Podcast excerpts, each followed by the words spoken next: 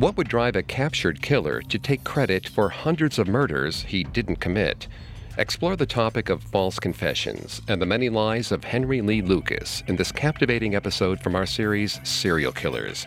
You can dive into the methods and madness of history's most notorious murderers every Monday and Thursday by subscribing to Serial Killers free on Spotify or wherever you get your podcasts. Until then, enjoy this episode. Due to the graphic nature of this killer's crimes, listener discretion is advised. This episode includes discussions of murder and assault that some people may find offensive. We advise extreme caution for children under 13. Convicted serial killer Henry Lee Lucas sat in a stuffy interrogation room. A team of investigators gathered around him. They knew that Lucas had killed dozens, maybe hundreds of times, but now he was cooperating with them, helping them close old cases. The lead detective didn't know why Lucas was so compliant, but that wasn't his mystery to solve. He just needed to know he could close his homicide case a woman who had been murdered in her own bed. Lucas seemed amenable to taking credit but the detective wanted to be sure the confession was legitimate. So he set up a little test. The detective handed Lucas a crime scene photo and invited him to examine it. For several long seconds, the killer studied the details in the picture the rumpled bed sheets, the decor, the discarded pair of glasses on the murdered woman's bedside table. Once Lucas was finished with the photo, the detective pulled out another it featured a group of smiling men and women posing for the camera. He asked Lucas if he could identify the victim. Once again, Lucas studied the photo intent. Finally, he pointed at the correct woman and declared that he'd killed her. Gladly, the detective took the snapshot back. There was no way Lucas could have recognized the victim from the crime scene photo. He had to have seen her alive right before he killed her. As the detective returned the photo to his evidence file, he failed to note that in the group picture, the victim was the only woman wearing glasses. He'd just been duped by one of Henry Lee Lucas's many false confessions.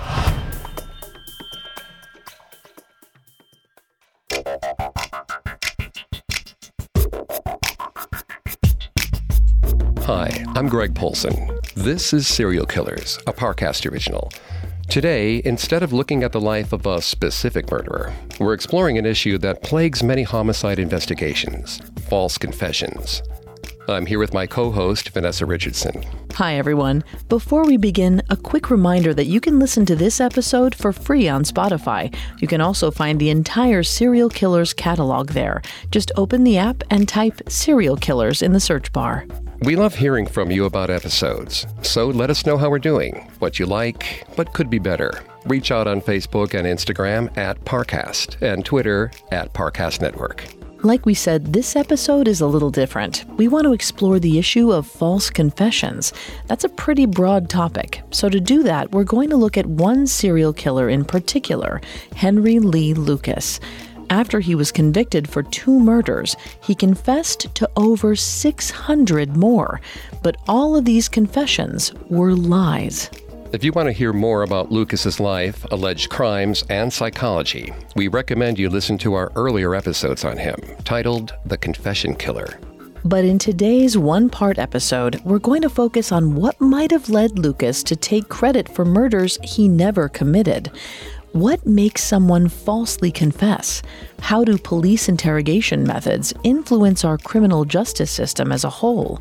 We're also going to talk about what kind of steps people can take to decrease their own chances of making a false confession. On August 23, 1982, 15 year old Frieda Becky Powell went missing. Later that year, her former landlord, 82 year old Kate Rich, disappeared as well. The women had one particularly suspicious factor in common. Both were connected to 45 year old Henry Lee Lucas. A former convict, Lucas had already served 10 years in prison for murdering his own mother. Following his release, Lucas had groomed the underage Powell since she was 10 years old. They'd lived together in Rich's house for four days before he was evicted for stealing. When the two women went missing four months later, he was the number one suspect.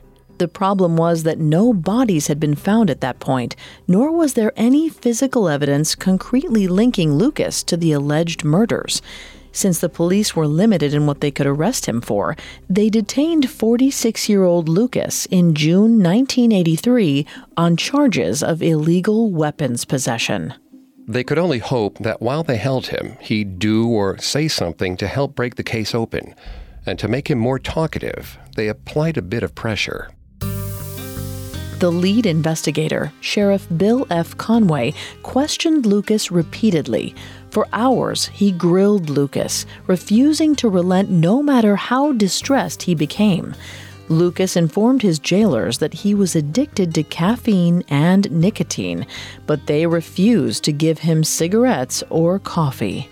Vanessa is going to take over on the psychology here and throughout the episode. Please note, Vanessa is not a licensed psychologist or psychiatrist, but she has done a lot of research for this show. Thanks, Greg. While many people might joke that they can't live without a cup of coffee, physical and psychological addictions are very real and can have intense side effects, even in the absence of a biological dependency. According to researchers with the Laguna Treatment Hospital, physical effects of stimulant withdrawal can include anxiety, depression, and in some extreme cases, hallucinations. In such a muddled state, a person might have a hard time distinguishing fiction from reality and may be susceptible to suggestion. Five days after Lucas was arrested, he agreed to talk to Sheriff Conway again. At the start of their session, he handed the investigator a note that read, I have tried to get help for so long, and no one will believe me. I have killed for the past 10 years, and no one will believe me. I cannot go on doing this. I also killed the only girl I ever loved. It was the break the police had been looking for. And once Lucas started talking, he didn't stop he detailed how in the summer of 1982, he and 15 year old Powell had gotten into a fight, which had escalated into physical violence. He'd stabbed her to death, had sex with her corpse, and then chopped her body into pieces that he spread across a vacant field. He thought he'd gotten away with it until he heard rumors that their former landlord, Kate Rich, was inquiring about Powell. Fearful that the old woman would draw suspicion onto him, he decided that she had to be silenced. One day, Lucas offered to give Rich a ride to her regular church service. But instead of driving her to the house of worship, he took Rich to a deserted road, stabbed her, and once more had sex with the corpse. Later, he tried to burn the body to destroy the evidence. Not only did Lucas describe in detail how and why he'd murdered Powell and Rich, he also told the police exactly where to find what remained of Rich's corpse. When investigators went to the site on June 16th, they found charred human bones, exactly as Lucas had described. Following his confessions, the state charged Lucas with the murders but his days in prison awaiting trial were very different from his time prior to the confessions. He had access to as many cigarettes and cups of coffee as he wanted. This change may have had a profound effect on Lucas, considering his low IQ and history of mental illness. He knew that he'd face the music soon, but he may have not fully understood the consequences looming on the horizon. Instead, it was almost like the police were rewarding him for confessing. Hannah K. Scott and Mark Cogburn, who studied behavior modification techniques, noted a difference between positive reinforcement, or rewarding good behavior, and negative reinforcement, punishing bad behavior. They observed that positive reinforcement was significantly more effective at changing the way a person acts than negative reinforcement. This meant that for someone like Lucas, the rewards he gained from confessing would offset the losses he'd face in being sent back to prison. In addition, both kinds of reinforcement work best when applied immediately following the behavior in question. If someone is rewarded or punished within hours or days, it will be more powerful than if weeks or years pass between the action and its consequence. Lucas got his perks, like cigarettes and coffee, right after he confessed. But he had to wait months to see if his admission would lead to a guilty verdict. By the time he faced any negative consequences, it was too late for him to subconsciously link the cause and the effect. That led Lucas to one natural conclusion it was beneficial to confess to crimes. And while he waited for his court date, 47 year old Lucas began sharing details of other murders he'd committed, virtually unprompted. Later, while on the stand during the Kate Rich murder trial, Lucas announced that he'd killed her and, quote, I've got 100 more out there somewhere.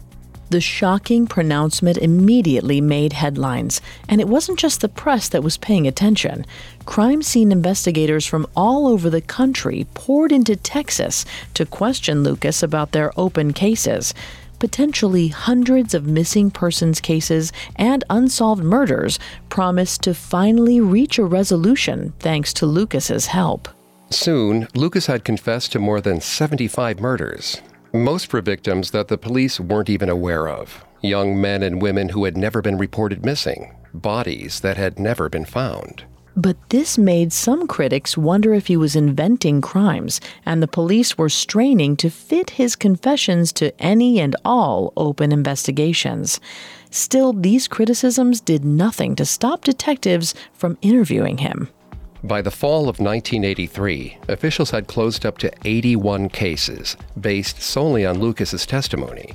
From August 19th to 30th, 1984, he traveled throughout California, taking credit for an additional 19 open murder cases. Many of these admissions brought new charges and new penalties. By the mid 80s, Lucas had racked up five life sentences, plus an additional 210 years in prison. Although there was rarely any physical evidence proving that he'd been involved in the homicides, the confessions were seen as irrefutable. But as time went on, his accounts only grew wilder. He'd claimed he'd been inducted into a Florida based satanic cult called the Hand of Death. In service to the devil, Lucas said he'd performed contract killings, cut out his victims' hearts, drank their blood, and ritualistically burned their bodies on unholy altars. His number of confessed kills climbed above 600. He also took credit for some of history's most infamous deaths, like Jimmy Hoffa. He also claimed he was involved in the Jonestown Massacre and that he'd supplied cult leader Jim Jones with the poison he used in the mass suicide. Given how dramatic these accounts became, more investigators started to nurse doubts about his stories. While it seemed incomprehensible that a man would admit to crimes he hadn't committed, it was equally unbelievable that he'd been so prolific for so long. On April 14, 1985, an expose in the Dallas Times Herald alleged that Lucas had lied in most or even all of his confessions. One of the reporters, Hugh Aynesworth, pointed to inconsistencies in Lucas's testimony and even claimed that the police had intentionally fed him information to spur the admissions. Troubled by these allegations, Dallas detective Linda Erwin tried to see for herself if she could coerce a false confession.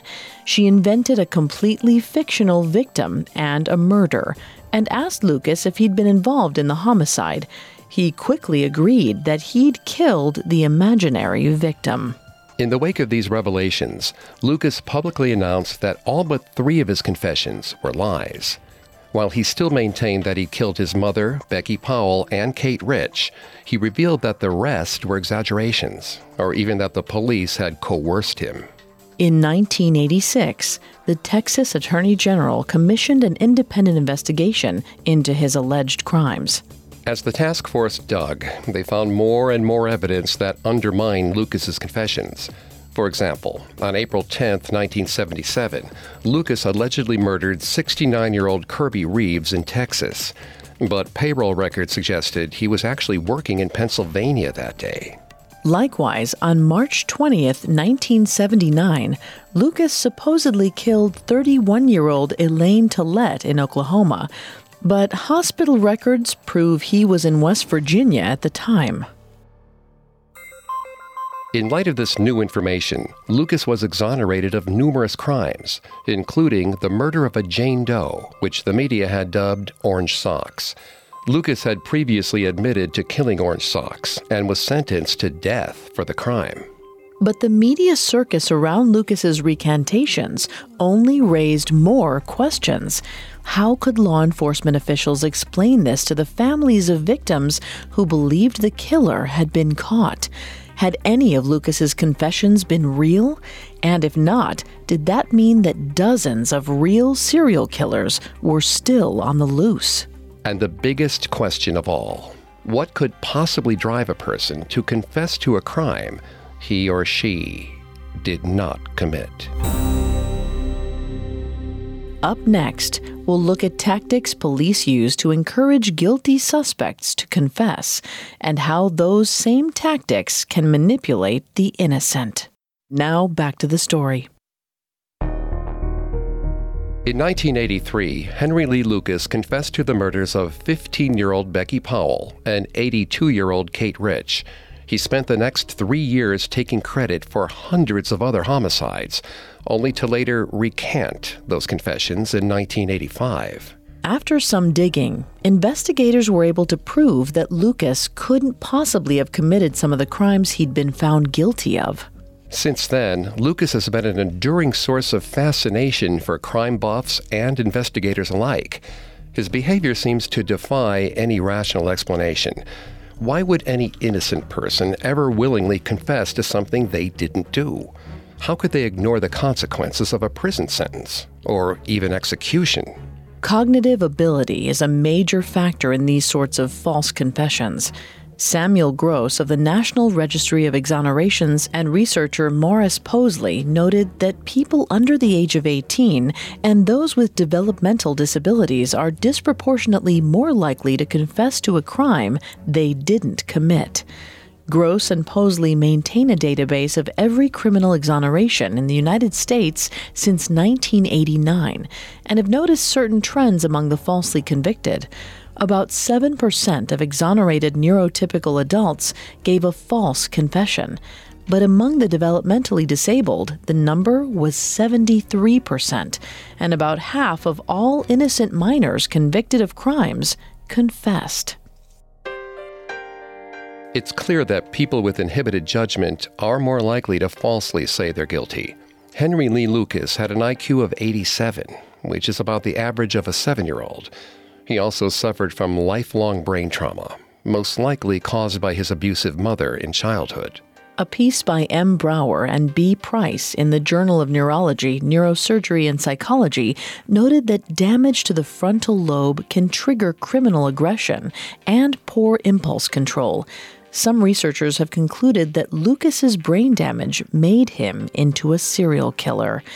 But these same injuries might have also increased the likelihood that he would exaggerate his homicidal tendencies. Journalist Nan Cuba and serial killer expert Dr. Joel Norris contended that frontal and temporal lobe abnormalities could trigger schizophrenia or hallucinations. In short, Lucas might have imagined he was a killer and then reported those delusions to police as fact. Given how muddy Lucas's case was, we can't say with any certainty whether his brain injury made him a serial killer, a serial liar, or some combination of the two.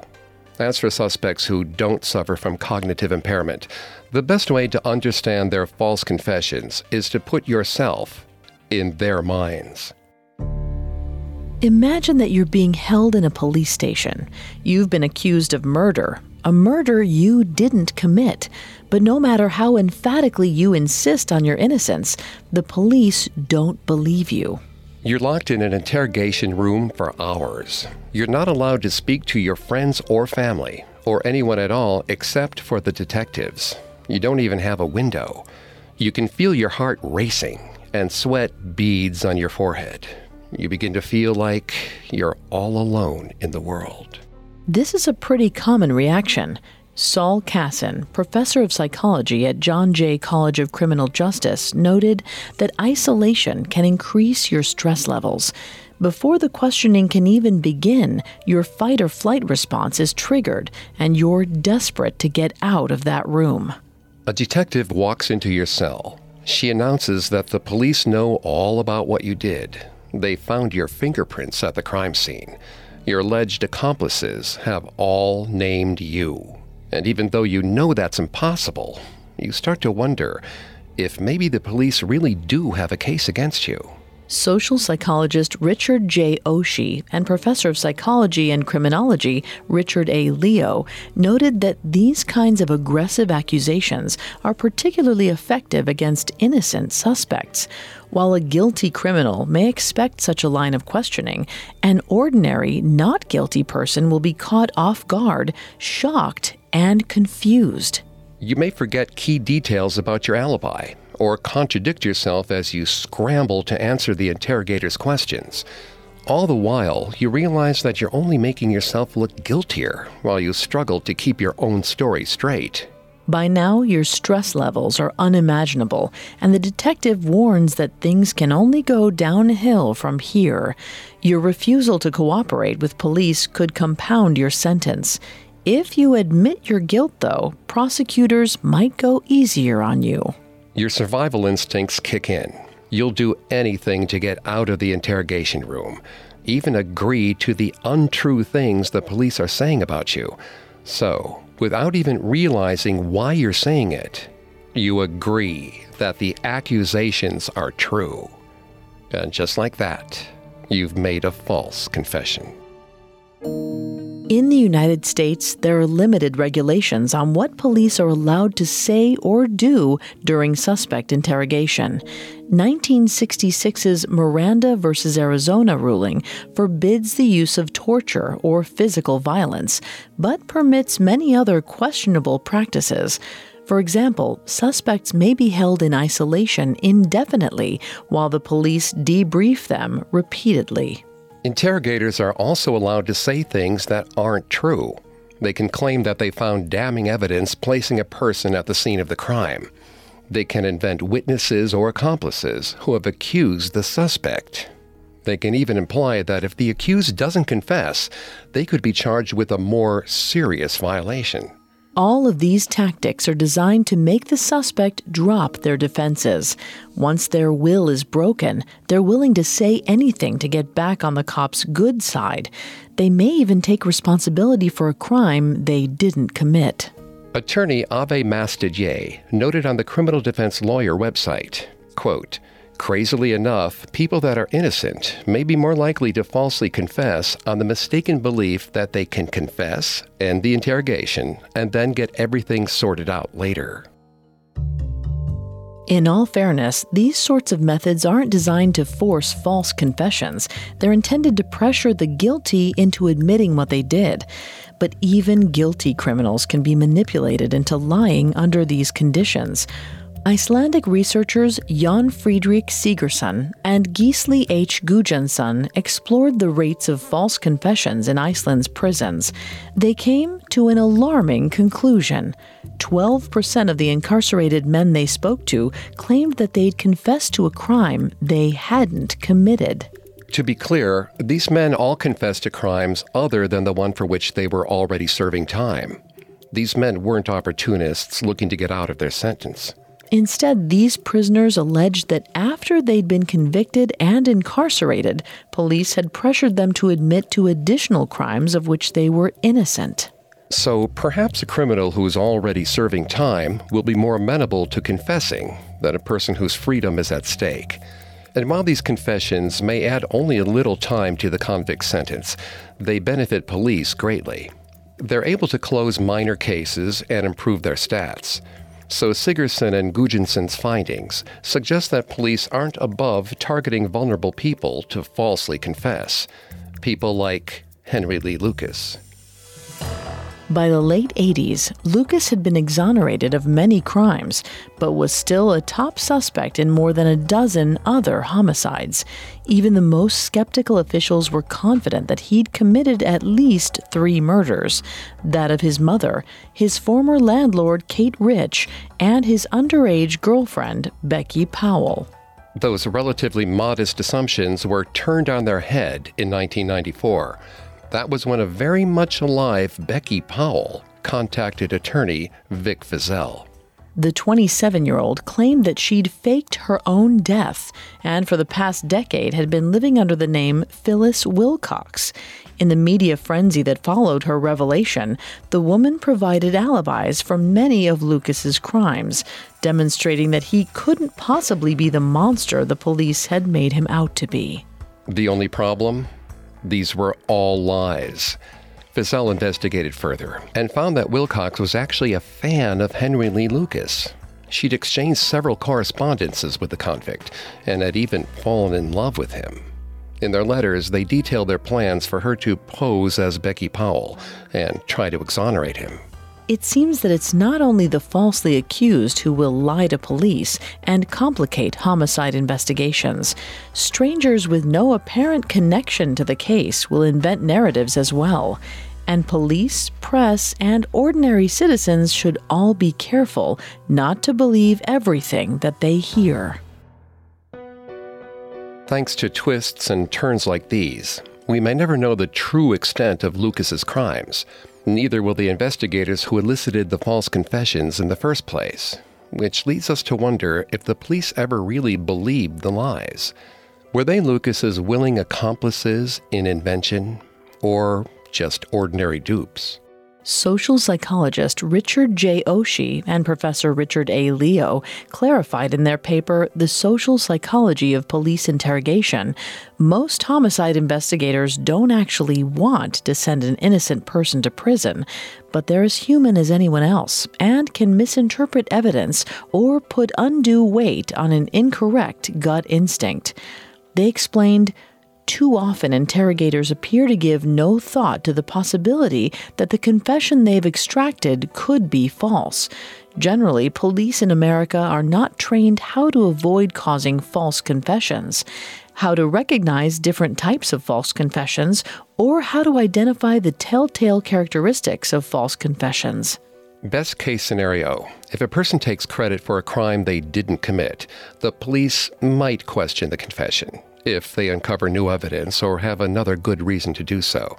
Worst case scenario the police know the suspect is lying, but go along with it anyway, just to close the case. It's an odd situation to contemplate. The job of a detective is to uncover the truth about crimes. A false confession is anathema to a proper investigation. And yet, we know that it has happened hundreds of times. In Lucas's case, Attorney General Jim Mattox complained, "We have found information that would lead us to believe that some officials cleared cases just to get them off the books." And they went to extreme lengths to do just that. Investigators were accused of leaving case files in the room with Lucas so he could review the details and then later work the information into his confessions. In some cases, he was even granted access to confidential information to add credibility to his admissions. When he didn't know a specific detail, he was an excellent bluffer. He tended to give multiple answers to a single question. For example, if a detective asked Lucas where a murder took place, his answer might be something like, maybe I killed her in the woods, or in a field, or in a barn. So long as one of those responses was correct, police treated this as proof that Lucas had intimate knowledge of the crime. Their methods ensured that later investigators could never determine just how much Lucas really knew firsthand. On one occasion, Lucas was shown a crime scene photo of a woman's bedroom where she'd been killed. He later correctly identified the victim in a group photo. When asked how he knew which woman had been murdered, he pointed out that he'd seen glasses in the woman's bedroom, and she was the only glasses wearer in the picture.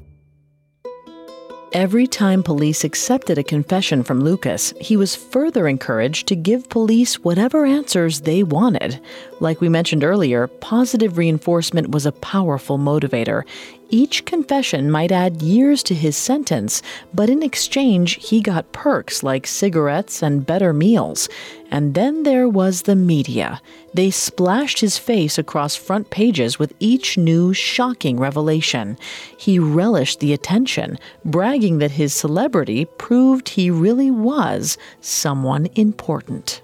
Lucas also got to travel to his alleged crime scenes to walk local police officers through the murders. Given the choice between rotting away behind bars or traveling the country, staying in hotels and eating restaurant food, it was a no brainer. But Lucas was inconsistent, even after he recanted. One day he'd cooperate with the police, the next, he'd claim that all of his admissions had been coerced. He even hired a defense investigator, Brad Shellady, to prove his innocence. Then he turned around and gave even more false confessions. It's possible that he was an expert manipulator, playing the system to get attention and then backing out once the reality of life in prison became too frightening. He craved attention, media coverage, and physical comforts like cigarettes and coffee, and he said what he needed in order to get them. Yesterday, he was a serial killer. Today, he's an innocent man. Tomorrow, he'll be what he has to be to get what he wants. Even Shellady complained you see, they got to the point where he didn't have to wear prison clothes. He got all the artistic materials he wanted, all the cigarettes he wanted, cable TV in his cell. As Henry said to me, they treated me like a king. Why would I want to change things? But it's possible Lucas's motives weren't quite so cut and dry, or so self serving. The brain damage he suffered as a child probably drove him to behave erratically. He was also known to have self harming tendencies and tried to kill himself on several occasions. Lucas once even told Shellady that he'd falsely confessed to multiple murders in an attempt at legal suicide. In essence, he wanted to die, and the death penalty could help him do that. Later, after the self destructive episode passed, he desperately campaigned to have the ruling commuted and he proved he couldn't have committed the murder for which he'd been sentenced that of the Jane Doe known as Orange Socks. Although capital punishment is highly controversial, even its supporters would agree that the execution of an innocent man would be a miscarriage of justice. While governor of Texas, George W. Bush issued the only death row pardon of his entire term on June 27, 1998 he commuted 62 year old Henry Lee Lucas's sentence to life in prison. Lucas's brief but wrongful tenure on death row shows just how dangerous false confessions can be to the integrity of the criminal justice system. False confessions mean innocent people are imprisoned while the guilty go free. Many see this as a threat to the foundation of democracy itself. Next, we'll look at the widespread impacts of false confessions and explore how a suspect can protect themselves. Now, the conclusion of our story. In the 1980s and 90s, serial killer Henry Lee Lucas admitted to close to 600 murders, many of which are now believed to be false confessions. And he's not alone. It's estimated that more than one in 10 convicts admits to a crime they didn't commit. Of course, it's difficult to get unbiased data about false confessions. Someone dishonest enough to lie about committing a crime might also be dishonest about their innocence, especially since the latter is more beneficial to them. Yet, if they really did wrongfully take credit for a crime, the implications could shake the criminal justice system to its core. As researcher Richard A. Leo argued, these false confessions could undermine the foundations of America's democracy itself. In criminal proceedings, the accused are supposed to be presumed innocent until proven guilty. But evidence shows that jurors tend to be highly biased against a defendant who's already confessed to the crime. Roughly four out of five people who falsely confess to a crime are convicted or agree to a plea bargain. Because of this, civil rights activists have argued that coerced confessions are a major threat to individual liberty. Leo further explained that game theory plays into these questioning tactics. All suspects, when interrogated, have to ask Will cooperating with police help or harm their chances of going free? And interrogation techniques are designed to impede a suspect's ability to accurately assess their risk the rules of the game are tipped in favor of the police. If detectives lie about evidence they've found or witnesses they've identified, the suspect can't evaluate how strong their case actually is. Add impeded judgment to the mix, say from a low IQ or mental illness, and the suspect is likely to make a decision that isn't to their own benefit. These sorts of manipulations are dangerous. In fact, the United States Supreme Court has said that a traditional police interrogation exacts a heavy toll on individual liberty and trades on the weakness of individuals. But new technology has helped the problem somewhat. According to the Innocence Project, as of 2020, 367 wrongfully convicted people have been exonerated thanks to DNA evidence. 41 of those people, or 11%, pled guilty to crimes they did not commit. But in cases where DNA evidence doesn't exist, all we can go on is the confessor's claims to innocence. The question then becomes how can the criminal justice system be reformed to reduce the rate of false confessions while still allowing the police to interrogate and identify the guilty? The answer may lie in video recordings. The Innocence Project also writes that false confessions are considerably less common when interrogations are filmed. This is because such recordings can contextualize the admissions of guilt, showing how police might have coaxed such a statement. In addition, interrogators seem less likely to use coercive methods if they know they're being monitored. As of February 2020, 27 states in the USA legally require the police to record their interrogations. Civil rights activists are campaigning for more to adopt similar policies. In the meantime, we may just have to make our peace with the ambiguity. Some confessions are faked and are not the smoking gun juries are often led to believe they are. Some cases will never be definitively solved, because even if the suspect does confess, we can't be 100% certain that their admission is true. Especially in cases as ambiguous as Henry Lee Lucas's. After his execution was commuted in 1998, he continued to maintain that he was innocent of most of the murders to which he'd confessed. He claimed that he'd converted to Christianity and was resolved to live a good and holy life from behind bars. It was impossible to track when he was lying and when he was telling the truth. He probably didn't even know himself. The memory problems caused by his childhood head injury could have made it hard to separate his own recollections from the details police had fed him about crime scenes. In essence, his interrogations may have inadvertently brainwashed him into believing he was a prolific serial killer. 64 year old Henry Lee Lucas died in prison of heart failure on March 12, 2001. He'd spent 18 years incarcerated. It was a short sentence, even if he was only guilty of the three crimes he's generally accepted to have committed the murders of his mother, Becky Powell, and Kate Rich. With other alleged killers, it's hard to tell whether justice was served. Take, for example, Paul Ingram, who in 1988 was accused of sexual assault and the ritual murder of infants for satanic practices. Ingram confessed to all of the charges after hypnosis. An investigator later alleged that false memories had been implanted and demonstrated that some of his confessed crimes couldn't possibly have happened. Nevertheless, Ingram served his full 20 year sentence in prison. There's also the Exonerated Five, a group of teenagers who confessed to a brutal sexual assault in Central Park after coercive police questioning. Each spent years in prison before the real rapist came forward in 2002. And finally, alleged Swedish serial killer Sture Bergwall. Between 1994 and 2001, he was convicted of eight murders, but investigators later deemed that he'd falsely confessed due to mental illness. He spent 20 years in a psychiatric facility before he was ultimately released in March 2014.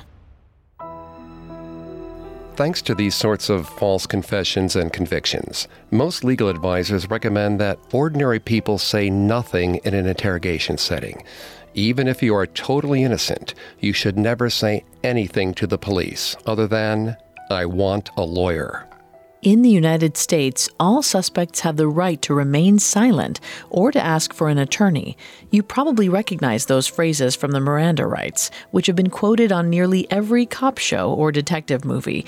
Yet Audrey Hamilton of the American Psychological Association's Office of Public Affairs noted that innocent people are twice as likely to waive those rights as guilty people. This is probably an act of hubris. Innocent people believe the evidence will speak for itself. They have nothing to hide. They can just explain themselves to the police and walk free. Instead, as we've shown, they can end up in coercive interrogations. According to U.S. law, as soon as you ask for a lawyer, police must cease questioning until you've had a chance to speak with your counsel. It's the best legal way to get yourself out of a stressful situation before your nerves can be turned against you. And it's not just about protecting yourself. If you can avoid making a false confession, you can also ensure the police will keep investigating and eventually find the real murderer.